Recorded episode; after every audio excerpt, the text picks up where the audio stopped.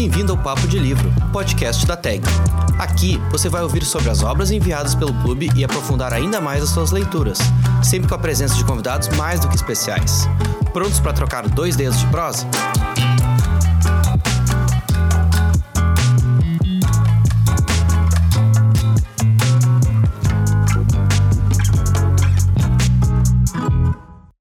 Oi, gente, bem-vindos ao podcast sobre o livro de abril da Tag Inéditos, Criaturas Extraordinariamente Brilhantes. Eu sou Rafaela Pechansky, publisher da Tag. Para esse mês, a gente está publicando, em parceria com a editora Alta, o livro mais fofíssimo do ano, que é o livro Criaturas Extraordinariamente Brilhantes, da autora Shelby Van Pelt. Aviso: esse programa contém spoilers, a gente fala sobre tudo, personagens, enredo e final, e a gente chamou para esse papo a Débora Sander, que é jornalista e colaboradora frequente da TEG. Débora, bem-vinda a mais um programa aqui do nosso podcast. Queria começar te perguntando a pergunta clássica, né, de como é que foi a tua leitura, o que, que tu achou desse livro, né? Fala um pouquinho aí das tuas impressões. Obrigada, Rafa, obrigada pelo convite. É um prazer participar aqui desse bate-papo com todo mundo que leu esse livro. É, eu amei essa leitura, foi um dos livros que a Tag enviou que mais me tocaram, e em vários sentidos, assim, eu uh, senti uma vibe mais introspectiva nesse livro, acho que a ambientação perto do mar e dentro de um aquário durante a noite dá uma atmosfera de meio de um mistério acolhedor, assim, de um mundo meio fantástico, invisível, que é um pouco disso que acontece no fundo do oceano, longe do nosso alcance. E, enfim, é louco pensar que em qualquer momento que a gente está vivendo aqui na superfície terrestre, agora mesmo, assim, tem uma realidade paralela acontecendo no fundo do mar, animais que a gente nem imagina que existem, toda uma gama de relações e de objetos perdidos também. Eu senti que esse ambiente trouxe uma paz, assim, uma introspecção para a leitura. Então, foi um livro que me trouxe bastante tranquilidade, apesar dos, dos temas difíceis que passam pela narrativa também, né? Acho que por sentir que é, é um ambiente narrativo que dá um espaço bom para a dor dos personagens, né? Um livro que tem bastante a questão da busca por alguma coisa que se perdeu, por um espaço de acolhimento. Então, acho que simbolicamente tudo isso combina muito com a temática do fundo do mar. E eu queria te perguntar especificamente sobre o Marcelos, né? Que é o, um personagem que dá muito tom do livro, que é um polvo. E o que que tu achou disso, assim, da escolha da autora né, de colocar um povo como narrador, né, tanto enquanto uh, recurso narrativo, recurso literário, quanto a voz dele para ti enquanto leitora, sabe? Tu gostou? O que, que tu achou disso, assim? É, achei maravilhoso, achei bem inusitado. É, é, é, já é um ótimo mote para puxar a curiosidade pelo livro, né? Mas a gente tem várias, várias maneiras que se pode colocar um animal assim nesse lugar de protagonismo. E achei muito original a forma como a autora colocou o Marcelo. Mas eu acho um exercício incrível, muito necessário que a gente possa imaginar como é a experiência de estar no mundo para seres não humanos. Isso amplia nossa compreensão sobre a vida, também permite que a gente seja mais mais gentis assim e possa se conectar num outro nível. Esse é um aprendizado que a gente tem com os animais, né? E que dá para fazer isso facilmente com bichinhos de estimação, com cachorro, com gato.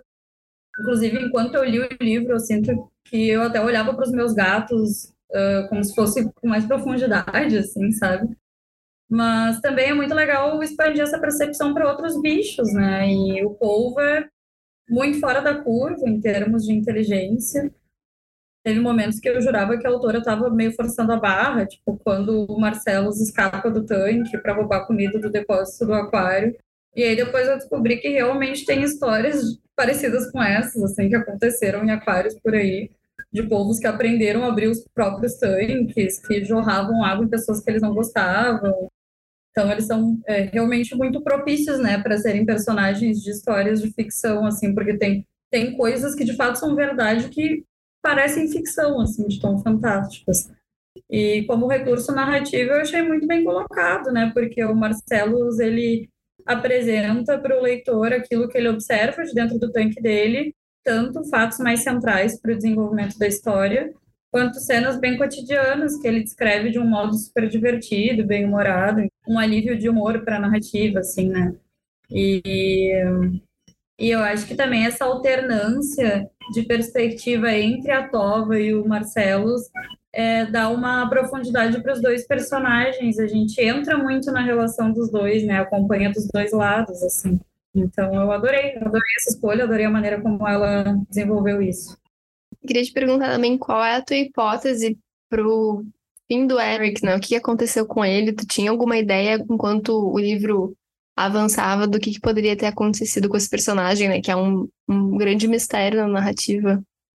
É, bom, eu acho que fica bem, bem aberto assim o que realmente aconteceu com o Eric, né? Acho que até a própria Tova uh, não fecha muito bem uma hipótese. Então, eu senti que a narrativa deu vários elementos para a gente poder mirabolar possibilidades de talvez ele ter sido sacaneado por alguém, por exemplo, já que parecia improvável que ele pudesse sofreu um acidente ou cometeu um erro de navegação, né? Ele era capitão do time de vela, enfim. Uh, então, o que eu pensei era que poderia ter alguma relação com o Simon Briggs, né? Que o Cameron suspeitava que era o pai dele, mas no fim não era. Que esse cara tivesse alguma paixão pela mãe do Cameron. Eu não sei, achei esse personagem meio esquisito, assim, meio inconsistente, meio vazio. Ele não me convenceu muito. Então, se fosse para suspeitar de alguém, que tivesse feito alguma coisa com o Eric, eu acho que, que teria sido esse cara. Boa. Outra pergunta que eu ia te fazer é sobre o final. O que, que tu achou, assim, dessa. Acho que a gente pode falar várias coisas do final, mas é, especificamente sobre a resolução do conflito, né, entre o Eric e a Tova.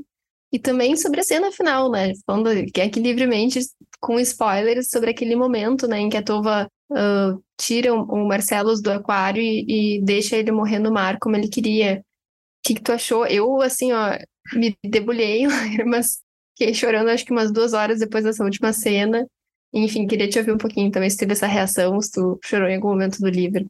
Eu fiquei bem emocionada, assim, nessa cena. Achei corajoso da autora também, né, de, de, de incluir isso no desfecho, né, porque acho que é uma cena que transmite a profundidade do, da relação deles ali, um, um respeito que, que a Tova é, desenvolve também por ele, né, por querer retribuir, né, num gesto de gratidão tudo que ele fez para ajudar a descobrir o que tinha acontecido com o filho dela e a encontrar o neto dela. Então, é um gesto de desapego também, né, porque ela faz isso com dor no coração, assim, de deixar ele ir, mas, mas confiante de que era isso que seria melhor para ele, né, para ele viver o finalzinho da vida dele. E eu acho muito legal que uh, a autora sustenta essa complexidade, assim, né? Que da dor da separação, mas da alegria da liberdade dele. E daí, daí também a alegria da liberdade dele, mas também ele já está no final da vida, então ele sabe que ele não tem muito tempo, né? Então acho que é um, um momento do livro que toca muito por tudo isso, né? Porque a gente sente alegria e sente um apertinho no coração, assim, pela separação deles e pelo fato de que a vida deles já está se encaminhando para o fim.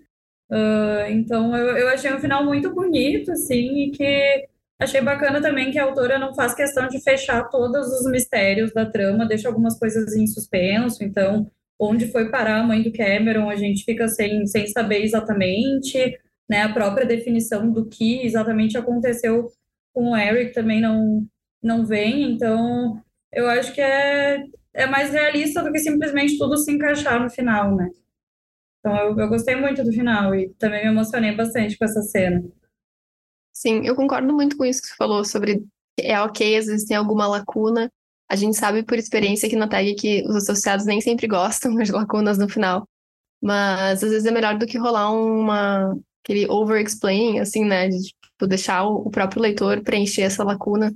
Eu lembro que para mim, quando eu li, eu fez todo sentido, assim, na minha cabeça, o fato de que o filho, o, o Eric, ele tinha sofrido uma frustração muito grande no momento em que a namorada engravidou e ele não conseguiu lidar com aquilo, assim. Então, para mim, ficou tipo, ou ele, né, em algum nível quis se matar, ou em algum nível ele quis, né, se colocar em risco, sair de barco, enfim, e, e sofreu, acabou sofrendo um acidente. É, e também para mim ficou muito um recado da autora de como que às vezes as pessoas podem ter uma vida secreta, porque a Tova ela achava que conhecia muito bem o filho, né? Enfim, tanto que ela nunca nem considera a possibilidade de ser um suicídio. Eu acho que fica um pouco às vezes um, um recado assim de que, bah, a gente às vezes não sabe o que está acontecendo com a pessoa né, que mora na nossa casa e que pode ter milhares de conflitos, ainda mais considerando um adolescente, né, de 17, 18 anos. Enfim, achei bem legal o fato de que não rolou essa explicação. É, uma coisa, a gente falando agora de novo sobre o Marcelos, né? É difícil não falar sobre povos nessa conversa. E, e uma coisa muito legal desse mês é que tu escreveu um texto para a nossa revista, né? Sobre a inteligência dos povos e que a gente estava curioso para saber, assim, o que, que tu descobriu uh, de mais legal sobre povos fazendo essa matéria. Sim. Uh, pois é, foi bem surpreendente para mim também. Até rolou uma coincidência que Uh, eu tinha, logo antes do, de, de receber o convite para escrever essa matéria, eu tinha recebido, eu tinha entrado em contato com esse livro, Autobiografia de um Povo, que cito ali na matéria e tal, que é mais um livro mais teórico, assim, mais na pegada da filosofia política, que, que, que traz várias informações incríveis e fantásticas sobre as habilidades dos povos também, a inteligência dos povos, né? Então, passam por aí, por uh, imaginar que algumas coisas eram licença, que na verdade tem muita, muita coisa mesmo que eles de fato já conseguiram fazer, né? Conseguem fazer, enfim. E, bom, a gente encaminhando para o fim agora, eu ia te perguntar, uh, ainda mais depois ouvindo essa tua pesquisa, né? Tu tem algumas dicas para quem ficou com ressaca uh, ou quiser outros livros ou séries, ou enfim, o que tu conseguir pensar bem na, na vibe do livro desse mês? Pois é, sabe que eu fiquei pensando nisso, assim, me chamou a atenção pensar que normalmente uh, a maioria das produções em que os animais estão mais em, em lugar de protagonismo, elas são produções destinadas ao público infantil, né? Então, eu fiquei até pensando nisso, porque que na vida adulta isso nos parece algo muito de outro mundo, né? Imaginar uh, se colocar mais no lugar dos animais, ou pensar né, como é que eles nos enxergam, como é que eles enxergam a vida. Então, fiquei pensando um pouco sobre isso, porque acho que na, na infância todo mundo gostava de, de, de produções assim, né? E, e, produções assim destinadas mais para o público geral, o público adulto, não, não é tão comum de encontrar. Mas alguns é, que me ocorreram, que não são tão nessa pegada, porque não são tão na, na, ficção, tem, tem dois, um deles é esse que eu indico ali no texto, que é o Autobiografia de um Povo, Uh, e o outro chama a Cosmopolítica dos Animais, que também é, é mais teórico, assim, uh, mas que explora a inteligência animal e a forma como seres humanos se vinculam com outros animais, né? São, são leituras mais densas, mas dá para extrair algumas curiosidades bem interessantes, algumas provocações também interessantes para a gente pensar na nossa relação com os animais. Aí eu acho que tem documentários que ativam bastante nesse encantamento pelos modos de vida dos animais, né? Lembrei da Marcha dos Pinguins, lembrei dos documentários do David Attenborough, do Planeta Azul, que foca mais na vida do oceano, assim, então tem um pouco mais dessa relação, assim, né, com, com, o povo. O próprio professor Polvo, né, que é incontornável. Sim, que é tão maravilhoso, né? Eu assisti pela segunda vez para escrever essa reportagem e assistiria de novo, assim, porque é muito maravilhoso.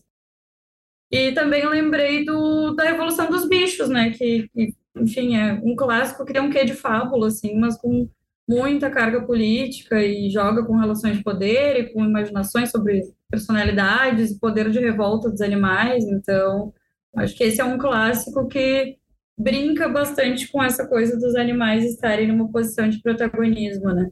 E bem potente mesmo, porque questiona também a nossa hegemonia humana, assim, sobre os animais, né? A maneira como a gente se relaciona com eles. Pensar deslocamentos para essa forma de se relacionar também, eu acho que é sempre interessante. Sim, total. É, é, a gente poderia entrar agora numa outra discussão que duraria horas, que é, falando pessoalmente, eu vi esse documentário do, do professor polvo e parei de comer polvo, né, depois disso, porque eu falei, cara, é impossível, tu, tu te apega a esse, a polva, na verdade, né, que é uma fêmea da, história, de uma, num grau, assim, que isso aqui é muito, é muito hipócrita, né? Porque daí, por que eu tô parando de comer polvo e não tô parando de comer outras carnes? Então, né, tu entra numa discussão de, tipo, por que que a gente faz essa distinção, né? De um cachorro, gato, a gente não come, mas a gente come é, outros animais, enfim, não vou entrar nessa, nessa discussão porque eu mesma me considero muito contraditória e não, não tenho uma, uma posição que, que é, condiz digamos, com o que eu penso sobre o assunto, porque né, é difícil também tu colocar em prática tudo, o dia a dia. Mas, enfim, é, eu acho que é um pouco isso. Assim, no mínimo, eu acho interessante para a gente ficar pensando, né? E rolar aquele incômodo de, putz, será que o que eu tô comendo, o que eu tô consumindo, né, tá, tá ok? Uh, tô, já tô fazendo alguns cortes na minha vida, assim, porque, porque é isso, assim, tu assiste um documentário e que tem um, né, um bichinho ali que poderia ser um, quase um animal de estimação, não dizendo, né, que a polva deveria ser um animal de estimação, mas assim, qual é a diferença dela para um cachorrinho, né, ou para um gato, enfim. Sim, são bichos que conseguem muito se vincular com a gente também, né, se existe um contexto para isso, assim. É, total. E, enfim, é, mas a gente agora já está se encaminhando para o final.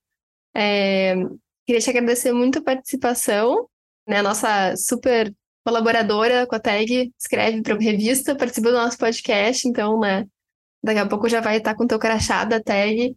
E, enfim, te agradecer e dizer até a próxima. Então tá, Rafa, obrigada, muito bom sempre conversar contigo. E até a próxima, estamos aí.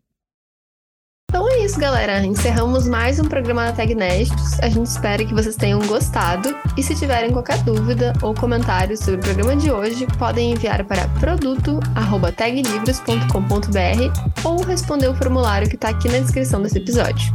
O episódio de hoje contou com a produção de Sofia Maia e apoio técnico de Bruno Miguel. Até o próximo mês.